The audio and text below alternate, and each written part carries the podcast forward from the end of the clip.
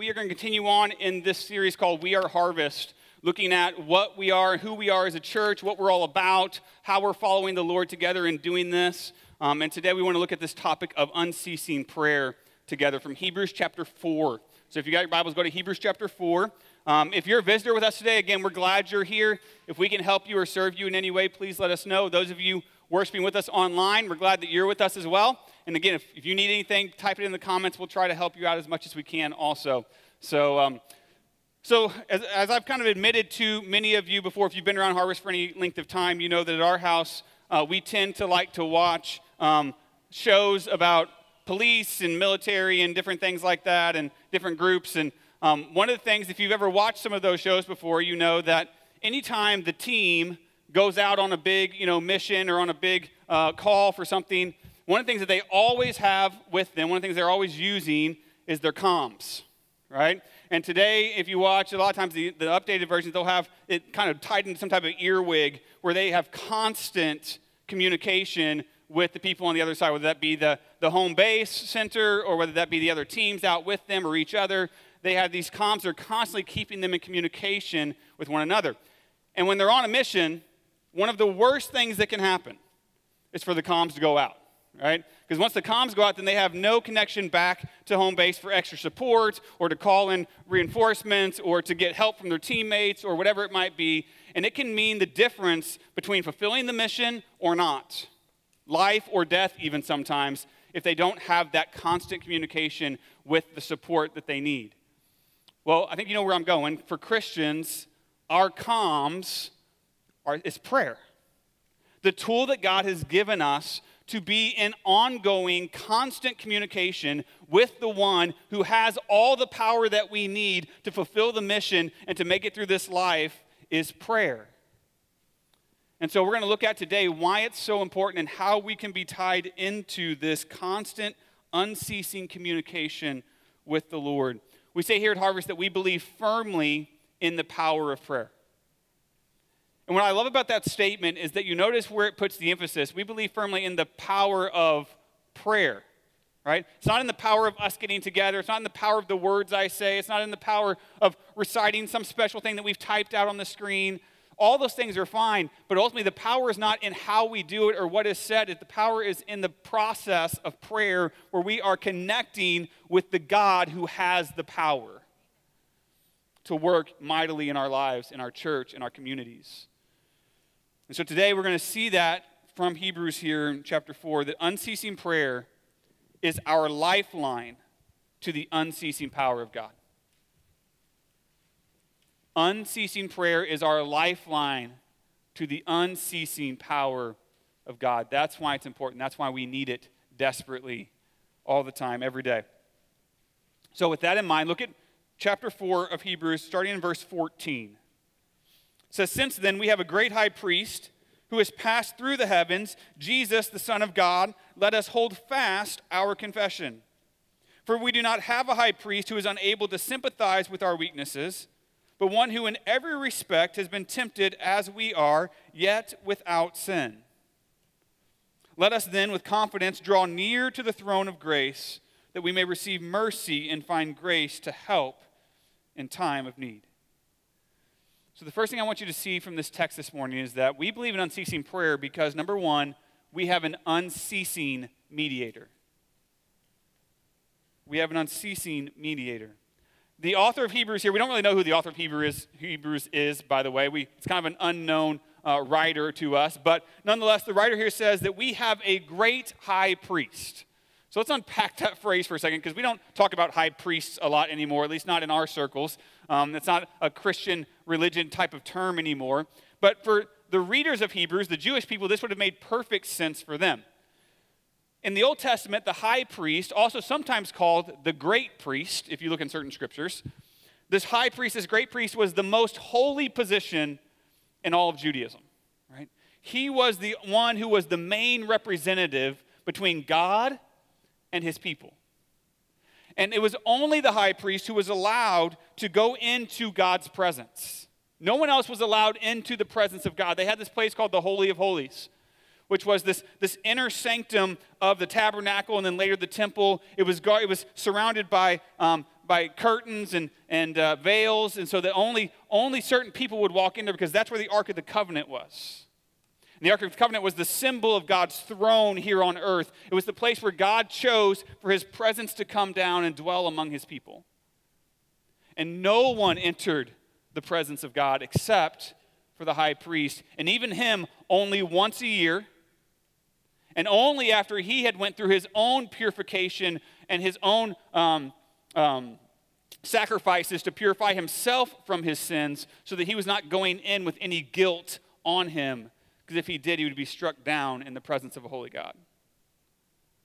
And once a year, he would enter to make sacrifices for the sins of all the people, because he was the only mediator that they had between them and the Lord to deal with sin. This is the picture that the author of Hebrews is pointing to. This high priest, his primary role was to be the mediator between God and man. But now he says that we have a great high priest. And again, remember, high priest can be called great priest. So he's kind of saying we have a great, great priest, if you will, purposely being redundant for emphasis here. He says we have a high priest who is far superior to all of the previous Jewish high priests, and his name is Jesus. He's going to go on in chapters 5 through 10. Don't worry, I'm not going to preach all those today. But he's going to go on through chapters 5 through 10 through the, through the book of Hebrews to explain why Jesus is the far superior great high priest above all others. And he's going to first tell us that he sympathizes with us in our human need because he himself has walked as a human and knows what it's like to be tempted. And yet, he did so in perfect holiness, never sinning, never falling to sin as we so often do. And so, he knows where we're at. He, he can sympathize with us, which makes him a great high priest. He goes on to say that he also has an eternal calling to the priesthood. His priesthood is not, is not um, limited to his lifespan here on earth as all the priests of Aaron were. He is eternally the high priest after the order of Melchizedek. He also brings a new and better covenant. Through the sacrificial death of Jesus Christ, he ushered in the new covenant of grace where we can be forgiven of our sins through his blood and through his atonement. He also ministers in the true presence of God. All the other high priests, they would go into the Holy of Holies, but that was just the symbolic presence of God. Jesus does not go to the Holy of Holies. He now is in heaven at the right hand of the Father in the actual presence of God, mediating for us. And lastly, he gave the once for all perfect sacrifice. The high priest had to go in every year and make a new sacrifice for the sins of the people. Jesus did it once for all, forever on the cross. That's how perfect his sacrifice was. He died for your sins, past, present, and future, all wiped clean with the blood of Jesus Christ. Jesus is the ultimate fulfillment of the Old Testament role that foreshadowed his final work for us. He's the great high priest. He goes on to say that this great high priest passed through the heavens. He's alluding here to Jesus' what we call the ascension, right? That after his resurrection back to life, he went around on the earth for approximately 40 days or so, probably, and shared with his disciples and taught and got them ready. And then he went and he ascended through the sky or through the heavens, as he calls them here, into God's presence to be with him and rule for eternity. He didn't just pass through some symbolic veil of the Holy of Holies, he passed through the heavens to be in the presence of God. And he calls him here, this great high priest, was Jesus, the Son of God. It's important that he gives him both titles there. Jesus is pointing to his full humanity. That was his human name, right? He wasn't called Jesus before he was born to Mary, he was just the Son. Jesus is his human name. It's pointing here to that he was 100% fully human that he walked this earth just like you and I, experiencing everything we experience in terms of temptation and trials and struggles and pain. But not only was he Jesus, he was also the Son of God. He was fully 100% God in the flesh. Fully God, fully man, all at the same time. How does that work? I don't know. There are some mysteries in the Word of God that we're better, li- better left just to the mind of God because our minds would explode if we even began to understand them. But here, the Hebrew author stresses that he was both fully man and fully God, so that he is the only one equipped to be the bridge between man and God as the great mediator, the great high priest. Earlier in Hebrews chapter 1, verse 3, he says this He is the radiance of the glory of God, the exact imprint of his nature and he upholds the universe by the word of his power. After making purification for sins, he sat down at the right hand of the majesty on high. So again, he's pointing here that he was and is God. He came down in the radiance of God, and now he ascended and he rules at the right hand of God. He is 100% God, but he was also man, and in his humanity, he made purification for our sins on the cross. Friends, I doesn't matter what anybody else tells you, it doesn't matter what other opinions you might hear, the Word of God is clear. Jesus is the only solution that reconciles us with God. He's the only one who can mediate for us before God the Father. And so, because of this, the author tells us, he says, So hold fast your confession. Hold fast to the confession that we have in Him. What confession is He talking about? He's talking about the gospel. The same thing that all of us confess in order to be a part of Christ and His kingdom. We confess that we are broken sinners, right? That, that we are rebellious against a holy God, that we go our own way, that we do it our own thing, that we don't care what He says, and that because of that sin, we, we are separated from God for all of eternity that we deserve wrath and punishment. We deserve hell because we have broken God's word. But we also confess that God, looking down at us in our sinfulness, loved us enough and through his grace and his kindness sent his son, Jesus Christ, to be born as a human, to walk this earth just like we do to walk through every temptation, every trial, and yet do it perfectly without sin. Only to go to the cross and to lay down his life to pay, not for his sin, but for our sin. To take upon himself the sin of all who would believe, to take upon their guilt and their punishment and all that they were owed because of their rebellion against God, and for God to say, I'll take his payment instead. And he went to the ground, dead, in a tomb, three days, and then he rose back to life to prove that he was God, to prove that he had conquered sin, he had conquered death, and to offer us forgiveness and grace, to offer to be the mediator between us and God that can fix our sin problem once and for all if we'll come to Him, if we'll hold fast to our confession, if we'll hold fast to our faith in Jesus Christ. The author here, he's exhorting us keep your faith. Keep your faith in the mediator. Keep your faith in Jesus, our Savior. And if we're going to keep faith in a mediator, that means we're going to keep praying to a mediator. That's the whole point, right? That's his job.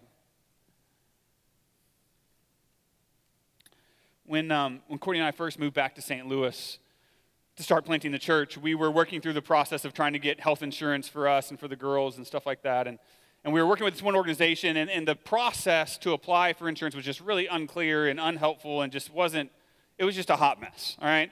And so we were working through this, and she's going through all this paperwork and doing all this stuff. And so she finally starts calling like the, the 1 800 number, like the hotline, right, for the organization, and trying to like figure out, okay, what's the next step in the process? What do we need to do? Da da da da, and kind of get the, the ball moving here. But the problem was the hotline, the number, it went to a call center, right? And not just any call center, an outsourced call center. Some of you know what I'm talking about. You, you've had these conversations, you've been on these phone calls, right? And so she would call and she would say, okay, what's going on? And, and the problem was on the other end of the phone line, the service, the customer service representatives, all they had on, was in front of them was a computer screen with a readout of your information. Right? They had no ability to answer any questions that you had. They had no ability to send any communication up the chain to anyone that could help. They had no one in the room that they could call a manager to get a, more information. There was just a complete, they could read you what your application said, and that was pretty much it. They were worthless when it came to mediating anything, right? At best, they might be able to put a note in your file that miraculously somebody might read on the other end of the system and might do something about it. And so she became, it became very clear very soon, like, why do I keep calling these people? Like, it's pointless to keep, because they can't do anything. They have no power to mediate in this process. And so eventually, I searched the Google and found a phone number to, like, the head of the entire organization and called and got a hold of one of their secretaries and worked backwards down the food chain. I don't think that's the way you're supposed to do it, but that's the way we did it because that was the only way to get through in the process. That is the exact opposite of what we're dealing with as Jesus, our great mediator. Jesus absolutely has all the power and all the ability and all the desire to help you and to bring your request before the Lord and to mediate for you before God the Father every single time that you call out to Him in prayer. And not only does He have the power to do it, He is available 24 7. Right? There's, there's no off hours. You don't ever get the recording that says call back tomorrow. Jesus is always there, ready and able and eager to mediate for us. This is why we believe in unceasing prayer. Because we have an unceasing mediator. We pray without ceasing because Jesus is mediating without ceasing. That's an incredible truth for us as Christians. I think too often we kind of glaze over that, like it's, oh yeah, that's we pray and he listens and that's just how it works. But no other religion has this. No, no other people in the world have the claim that they have a mediator sitting at the right hand of God, able and eager to take all your requests to him. This is huge. But there's more. Look at verse 15 again. It says, For we do not have a high priest who's unable to sympathize with our weakness, but one who in every respect has been tempted as we are, yet without sin. So we believe in unceasing prayer because we have an unceasing mediator, but also, number two, because he has unceasing sympathy. It says here that he is not unable to sympathize with our weakness. Again, the author purposely here is using a double negative. He's not unable to, to emphasize that he can definitely do this, right? This is who he is. And what's interesting here on the word sympathize, which is kind of the, the focus of this verse, is that in all of the New Testament, the Greek word there that means sympathize is not found anywhere else. This is the only use in all the New Testament for this particular Greek word. So that means that we have to kind of go outside of the New Testament to kind of get the fully orbed meaning of the word that we're talking about here. And what's interesting is with English, we always, our language seems to always lose nuances of words a lot of times when we get into some of these things. And when we think about sympathy in the English language, it simply means to, to feel pity, right? To feel sorrow for someone else's pain. Like I see you struggling, I see your, your problem, and so I feel for you, right? That's sympathy. But it usually kind of has some distance to it. But here, what, what this Greek word actually means is compassionate to the point of helping.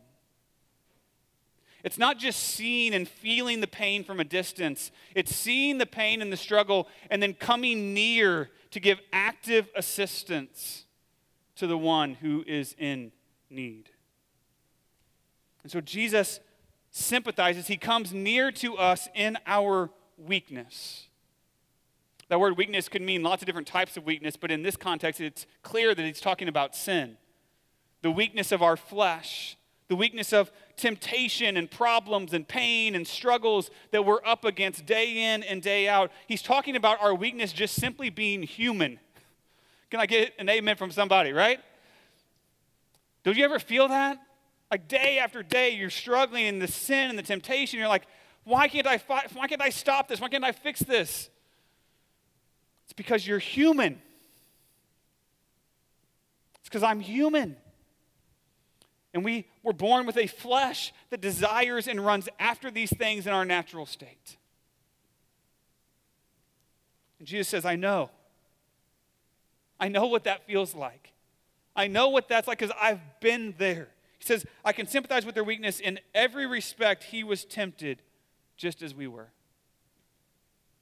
Jesus, again, he was fully human. He experienced every form of temptation and affliction that we experience. And here's what's really comforting, guys He hasn't forgotten it. Sometimes I think it's easy for us to think, well, yeah, that's when he was on the earth, but now he's up in, you know, he's up in his God form, and he's in like that's a that's a thing of the past for him. But listen, he fully remembers all of it. And let me tell you why. Number one, eh, right now in heaven, next to at the right hand of God the Father, Jesus still resides in his human form, still bearing the marks of his death, still remembering the sacrifice that he had to give and the pain that he went through to conquer the sin that we struggle with every single day. He has not forget, forgotten one detail of what it's like to suffer from temptation and to fight against sin. It says that in every respect he was tempted, yet without sin. That's the difference. He remembers fully what it feels like but he also was able to do it in perfect holiness. Never falling, never failing. And again, I think sometimes in our human brains, it's easier for us to think, well, okay, well, if he did it perfectly, I never do it perfectly, so what's, the, what's he think about me? right? Like, surely he's sitting up there on his throne looking down in judgment and in disdain because pff, I, I did it, why can't you do it? But that's not the approach that Jesus takes. Jesus' perfection did not puff him up with some type of human pride where he looks down and judges us, but it empowered him to help us now look and see and overcome the same sin that he overcame in the flesh. Because Jesus experienced and overcame every temptation, he is perfectly equipped to empower his people to do the same.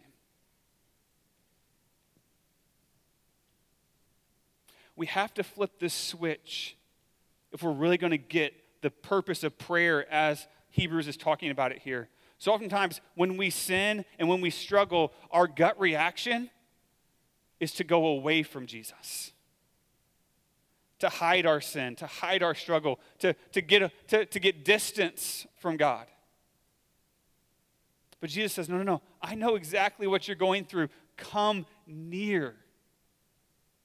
Let me say it this way Jesus is my safest place to run when temptation and sin come. We don't often see it that way, but it's true. Jesus is the safest place we can go when we're struggling with temptation and sin because he knows what it's like and he's eager and able to help us through it. He gets it.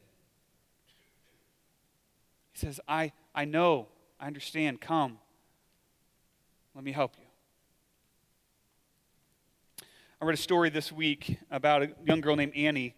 Uh, it said that one cold Christmas Eve, Annie and her family were out for a dinner, and they came home from dinner that night, and uh, there was ginger ale and a plate of cookies on the on the table for the big day, for the big guy coming the next morning, and uh, and so she comes in, she takes off her coat, and she's standing over the heat register, and she's trying to warm herself, and then she hears a knock on the door, and the door, front door flings open, and in walks this person that she's never seen before. It was Santa Claus. And her family says, Annie, Annie, look who it is. Look who it is. Santa's here. And Annie turned white as a ghost and ran straight upstairs to her room. And Santa Claus is standing down in the doorway and he's ringing his little bell. He's saying, Merry Christmas, Merry Christmas. And Annie's like, Nope. She would not come down for anything. Later on, Annie explained, she said, I was scared of Santa because he was an old man who you never saw, but nevertheless, he always saw you. And He knew when you'd been bad and good, and I'd been bad. So oftentimes, I think that's the way we think about God. He's this old man sitting on his throne that you never see, but he knows you. And he knows everything that you do. He knows the good and he knows the bad. And let's just be honest for all of us, the bad always way outweighs the good.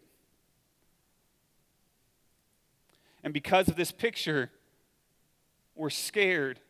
We're fearful. We, we don't want to go to him when we sin, we want to go away from him. But he's saying, No, I'm, I'm here for you. I died for that. I'm your mediator. Come. I understand. I'm not, in, I'm not standing here to, to, to condemn you. I'm standing here to help you, to forgive you if you will just come to me. I think this is a major issue, not just for Christians, but for people in general, to want to run away from Jesus when sin comes. So I just made a little list here. This is not an exhaustive list by any means, but maybe this will help you kind of diagnose your own heart. When sometimes you fall into temptation or sin and you want to run from Jesus instead of to Jesus, maybe one of these things can help you turn that corner. So, five reasons why we run from Jesus instead of to Jesus. Number one, fear. I just kind of touched on this one, right? It's this fear that he's going to judge me, that he's going to punish me, right? That he's sitting up there just waiting to strike me with the lightning bolt. And we, when we think this way, we, we fail to understand and remember that because of Jesus Christ, that it's no longer an issue of judgment. If we'll come to him, it's now an issue of grace and forgiveness. We don't have to be afraid because he lovingly wants to forgive our sin. Second reason, shame. Sometimes we know that he will forgive us, but we're like, man, this sin's just too bad. I've done it too many times, right? When you've, when you've done it the 10th time or the, the 20th time or the 50th time, and you're like, how can he still forgive me, man? I just keep going back to the same thing over and over. It's just, at some point, he's got to be done with me. And there's this building shame over recurring sin in our life, and we don't want to go back and ask again for forgiveness. So we run from Jesus instead of to Jesus. Number three, pride. I can handle this on my own. I got this, right? It's a sin, but it's a small one. If I just work hard enough, if I just do the right things, if I just if I just call the right people or put the right right, you know, fences in place, I can deal with this sin. I can handle it on my own. How's that working out? Jesus says, No, you can't handle it on your own. Come. Let me give you the power you need. Number four, it's a lack of faith. When I say lack of faith, I mean that we don't believe he is who he says he is. We believe that, that this problem is too big for God, right? Yeah, those other sins, those other issues, yeah, I understand he can help with them, but, but this one's too big. Because we fail to believe that he really is the Almighty God over all of the universe that has unlimited power and strength to deal with whatever is going on in our life. Or we go to the other extreme. We say it's too small. Right? He doesn't care about this. This is like some little dinky problem in my life. God, this is way too small for God's time and attention. He doesn't care about this. And again, if you think that, you don't know God. This is the same God who created every intricacy of who you are. He knows every hair on your head, and He loves you to the smallest detail of your life.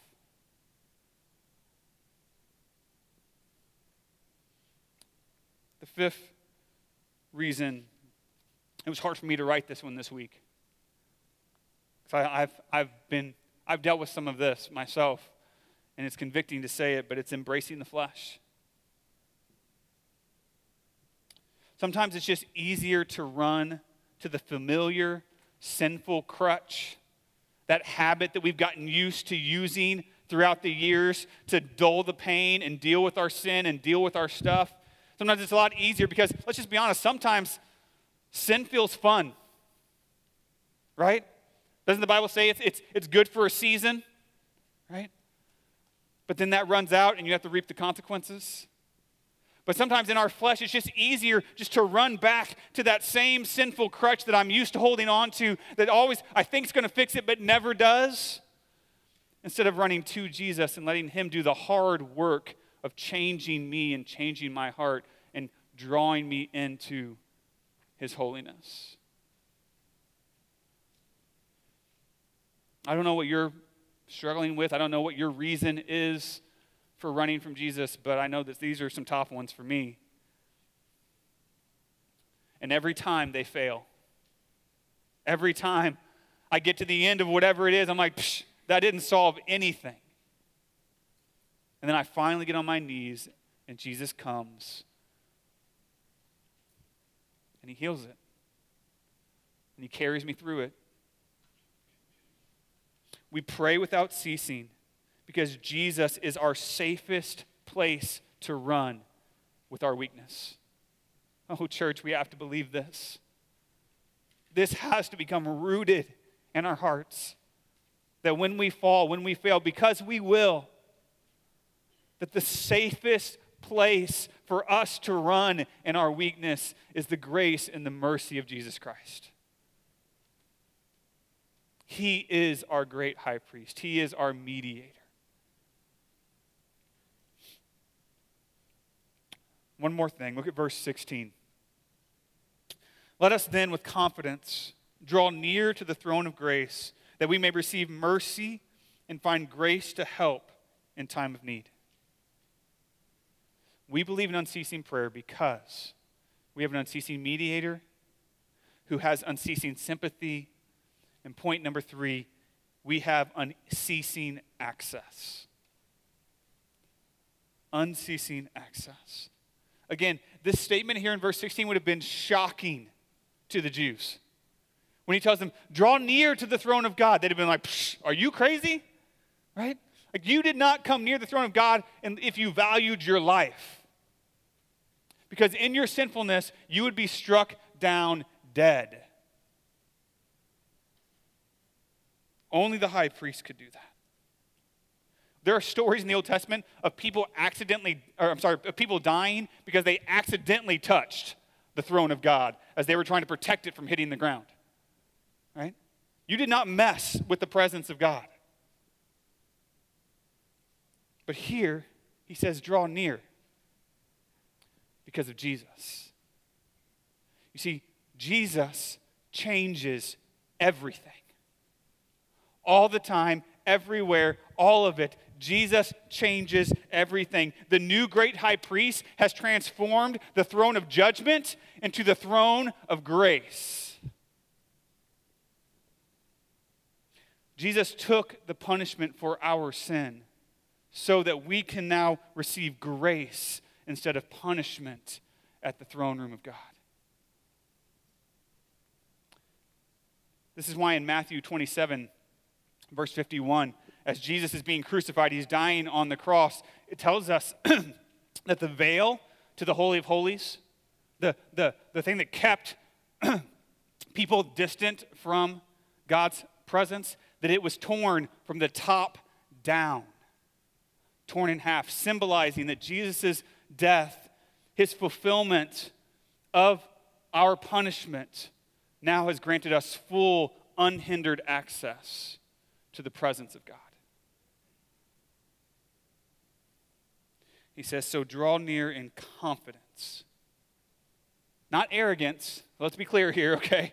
Not arrogance, not pride, not because you deserve it, but draw near in confidence and assurance that you will receive the grace of God rather than the judgment of God because of the work of Jesus Christ on your behalf. When I think about this invitation to draw near to God, I want you to think about for just a second, like, what does that entail? What's it look like to draw near to someone? Think about the person in your life that you're closest to, that you have the nearest relationship with. Could be a spouse, could be your kids, could be a friend, could be another family member. Like, who in your life is that nearest, closest relationship for you? What does it take to build that near close relationship? Right? It takes being in each other's presence. It takes talking a lot, right? I don't talk to anyone in this world more than I talk to Courtney. Why? Because we're near one another. This is the closest relationship that we have. That's what God's inviting you into. He says, Come, draw near to me. Let's have that close, personal relationship. And the only way you're going to have that is if you talk to Him a lot. Right? Church, we have to pray more. I don't know if you're at a two or five or nine, it doesn't even matter. Wherever you're at, more. More is what God's calling us to. Draw near, he says. My level of prayer with God sets my level of proximity to God. You want to be closer to God in your life? You want to be you want to feel more of the presence of the Holy Spirit active in your life? The way you raise the level of proximity to God is by raising your level of prayer to God. This is how we draw near. And he says, as you do that, you will receive mercy. Mercy is the forgiveness of our sin, it's the release from sin rather than punishment and wrath. He says, You'll receive mercy and find grace. Grace is God giving us what we don't deserve. It's giving us the power of the Holy Spirit to come and live inside of us to help us overcome temptation and walk in faithfulness to Him. He says, You'll receive mercy and find grace and find help in your time of need. Listen, guys, God desires us to seek His help just as much as we need to seek His help. You're not bothering Him, you're not pestering Him when you pray. It's not like He's, you know, getting all out of sorts because you keep coming back. He says, No, come, draw near to me. I want to help you. Jeremiah 33 3 he says, Call to me and I will answer you. He promises us, Call and I will answer you and tell you great and hidden things that you have not known. Jeremiah 23 13. You will seek me and find me. That's a promise of God. You will seek me and find me when you seek me with all your heart. He wants us to draw near. And because of Jesus, our great eternal mediator, we have 24 7 access to God, unlimited, unhindered, all the time. And yet, so often, we fail to use it. Myself included. So often, we fail to use the unceasing access that we have to the throne of grace. And we run to other people and we run to devices and we run to substances and we run to money and we run to work and we run to all these other things that we think are somehow going to fix the problem. God says, Draw near to me. Let me be the one.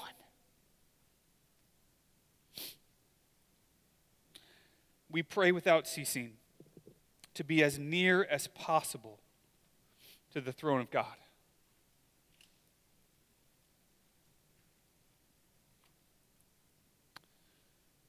I don't know what you're dealing with right now in your life. I'm sure there's a myriad of things. We all have personal stuff we're going through in our lives, in our relationships, in our families. And then you add on top of that all the stuff we're going through just because our culture is and our society is so crazy right now.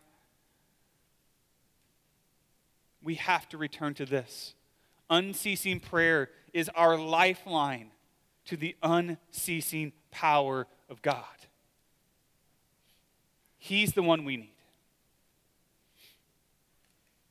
I said earlier, church, we need to pray more. More. We are facing way too many challenges way too many struggles, way too many temptations right now to not be praying constantly. We should be constantly on our face before our mediator, taking full advantage of our access and our help with him. And I'm convinced so often we have not because we ask not. And we ask not because we lack faith that God will do what He said He will do.